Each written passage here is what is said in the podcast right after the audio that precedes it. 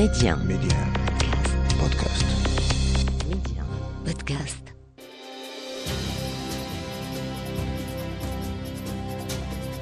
وللمسيرة الخضراء التي نحن على أبواب ذكراها السابعة والأربعين قصصها بدأنا في التطرق لها في سابق من الحلقات منذ خطاب السادس عشر من أكتوبر 1975 اليوم الذي صدف وصولي إلى أرض الوطن في رحلة العودة النهائية والذي أعلن فيه العاهل الراحل الحسن الثاني عن تنظيم مسيرة خضراء سيشارك فيها 350 ألف شخص 10% منهم من النساء أتوا من مختلف أقاليم المملكة وتجمعوا في طرفايا للعبور منها بعد ذلك وتكسير الحدود الوهمية في ذلك اليوم التاريخي السادس من نوفمبر 1975 لقد عشت تلك الأيام تلك الفترة على مستويات عدة.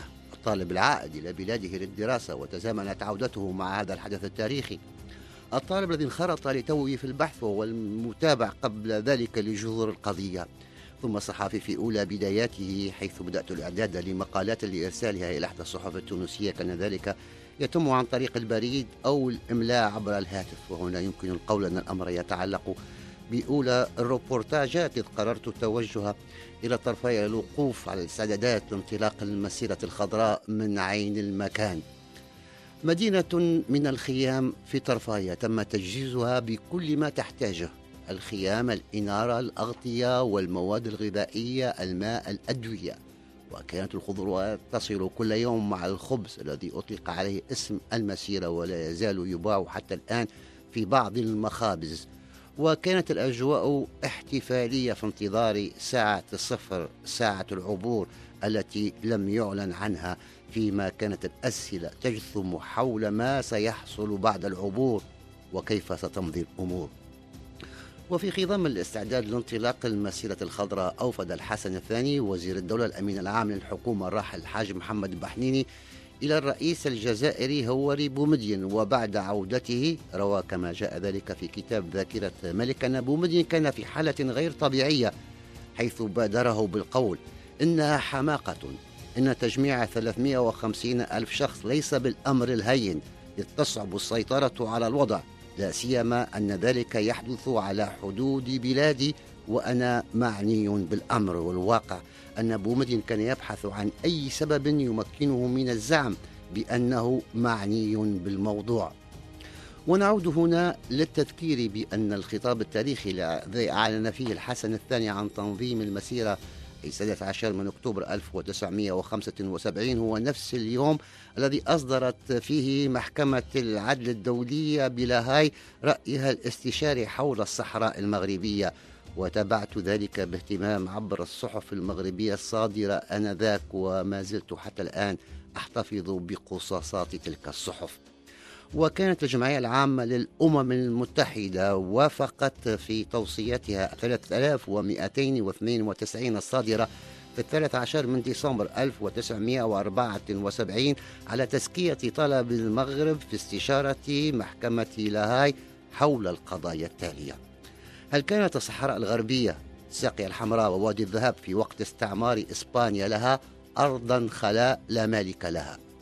إذا كان الجواب على هذا السؤال سلبيا ما هي الروابط القانونية التي كانت قائمة لتلك الأرض مع المملكة المغربية والمجموعة الموريتانية؟ وطلبت الجمعية العامة من إسبانيا بصفتها القوة الحاكمة للصحراء ومن المغرب وموريتانيا بصفتهما الطرفين المعنيين تزويد محكمة العدل الدولية بكل المعلومات والوثائق التي من شأنها المساعدة في الإجابة على السؤالين. كما طالبت في نفس الوقت إسبانيا بوقف مخططها الاستعماري الرامي إلى تنظيم استفتاء صوري يستهدف سلخ الصحراء عن المغرب. وبدأت المحكمة في النظر في المشكل بتاريخ الثاني عشر من ماي عام 75 900 وألف. وكان عرض القضية مناسبة ليقدم المغرب كل حججه القانونية والتاريخية. وكان مثيرا للغرابة أن يردد ممثل الجزائر التي حشرت نفسها كطرف معني في مرافعته أمام المحكمة نفس الأطروحة الإسبانية ويزيد عليها. وبعد خمسة أشهر من الاستماع إلى المرافعات ثم المداولات أصدرت المحكمة في السادس عشر من أكتوبر رأيها الاستشاري الذي ردت فيه على السؤال الأول سلبا باعترافها أن صحراء وقت استعمارها لم تكن أرضا خلاء ولا مالك لها. كما اعترفت بوجود روابط قانونية وعلاقة بيعة بين القبائل الصحراوية وسلطان المغرب خلال الاستعمار الإسباني. وإذا فلقد اعترف العالم بأسره بأن الصحراء كانت لنا منذ قديم الزمن واعترف العالم لنا أيضا بأنه كانت بيننا وبين الصحراء روابط وتلك الروابط لم تنقطع تلقائيا وإنما قطعها الاستعمار. كما جاء ذلك في الخطاب الملكي للسادس عشر من أكتوبر لتنطلق إذا الاستعدادات للمسيرة الخضراء. وفي خضم هذه الاستعدادات للحدث الكبير حدث السادس من نوفمبر أصيب الموقف الإسباني بانتكاسة جديدة كان لها وقعها الخاص. فقبل أيام من المسيرة الخضراء في الثاني من نوفمبر كتب السيد خطري ولد سعيد الجماني رئيس الجماعة الصحراوية التي حاولت إسبانيا استمالتها لتمرير مؤامرتها كتب بيعته للملك الحسن الثاني. لينتقل بعدها في اليوم الموالي سرا من لاس بالماس إلى أكادير حيث استقبله الملك وجدد بيعته وبيعة أبناء الصحراء. ليسدل الستار بالتالي على آخر فصول المخطط الاستعماري وباد رحيل الإسبان عن المنطقة حقيقة مؤكدة. وهذا ما حصل بالفعل. وإلى لقاء قادم.